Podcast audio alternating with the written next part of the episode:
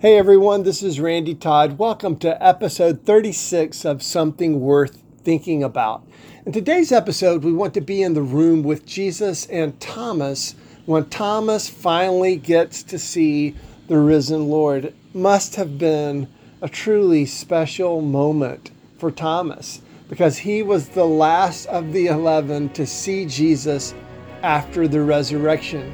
And Thomas's story is important for us because we too, at times, can wrestle with doubts about the incredible good things that we have heard about Jesus. We too need to stop doubting and believe.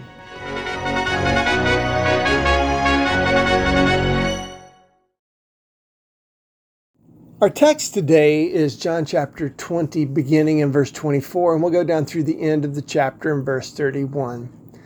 Now, Thomas, called Didymus, was one of the twelve, and he was not with the disciples when Jesus came. So the other disciples told him, We have seen the Lord. But he said to them, Unless I see the nail marks in his hands and put my finger where the nails were, put my hand into his side, I will not believe it. A week later, his disciples were in the house again, and Thomas was with them. Though the doors were locked, Jesus came and stood among them and said, Peace be with you. Then he said to Thomas, Put your finger here. See my hands. Reach out your hand and put it into my side. Stop doubting and believe. Thomas said to him, My Lord and my God.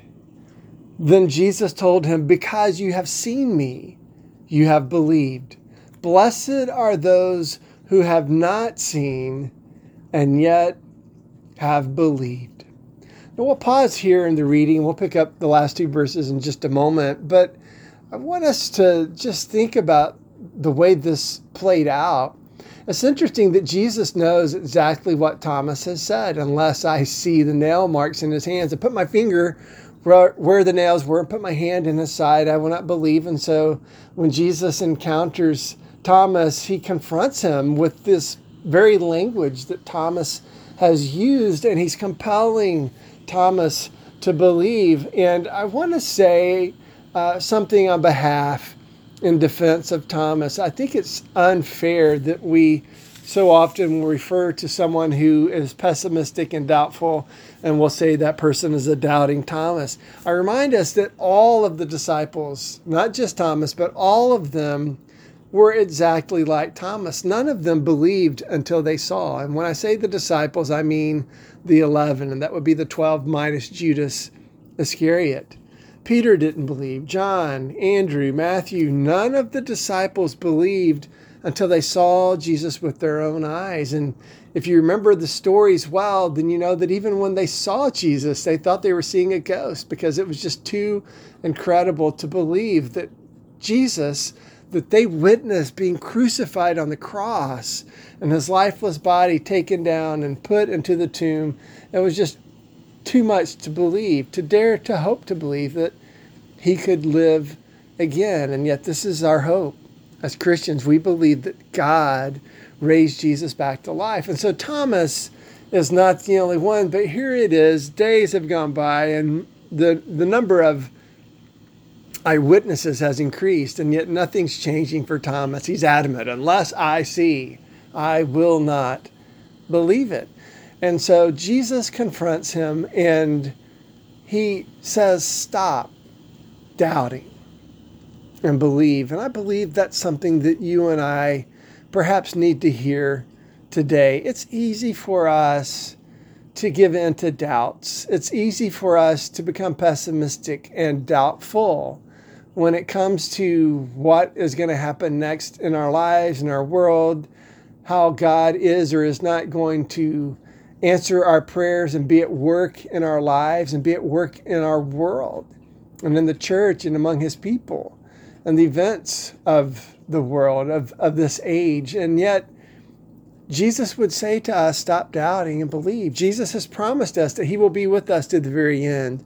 Jesus has told us that the gates of Hades will not prevail against His church. Jesus has told us that we will emerge victorious in Him because faith is the victory that overcomes the world. And so we need to stop doubting and we need to start believing with all of our heart.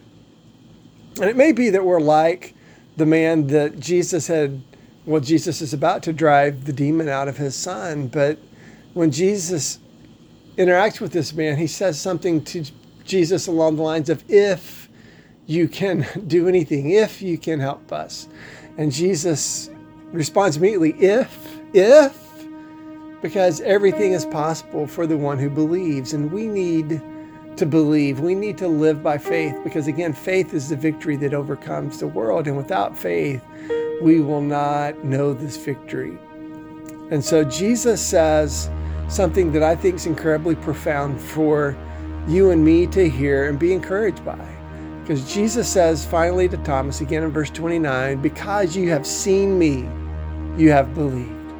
Blessed are those who have not seen and yet have believed. And that's every one of us living today who believe that Jesus is raised from the dead, returned to the Father in glory, and one day will return again. And so let's end with these words in verse 30 and 31. Jesus did many other miraculous signs in the presence of his disciples, which are not recorded in this book. But these are written that you may believe that Jesus is the Christ, the Son of God, and that by believing you may have life in his name. I pray that you will not stumble in unbelief and doubt, but that by believing that Jesus is the Christ, the Son of God, that you will have life in his name and have the life that Jesus describes that he wants us to know an abundant and full life that can only be known by coming to Jesus, who is our good shepherd and blesses his sheep in absolutely every way.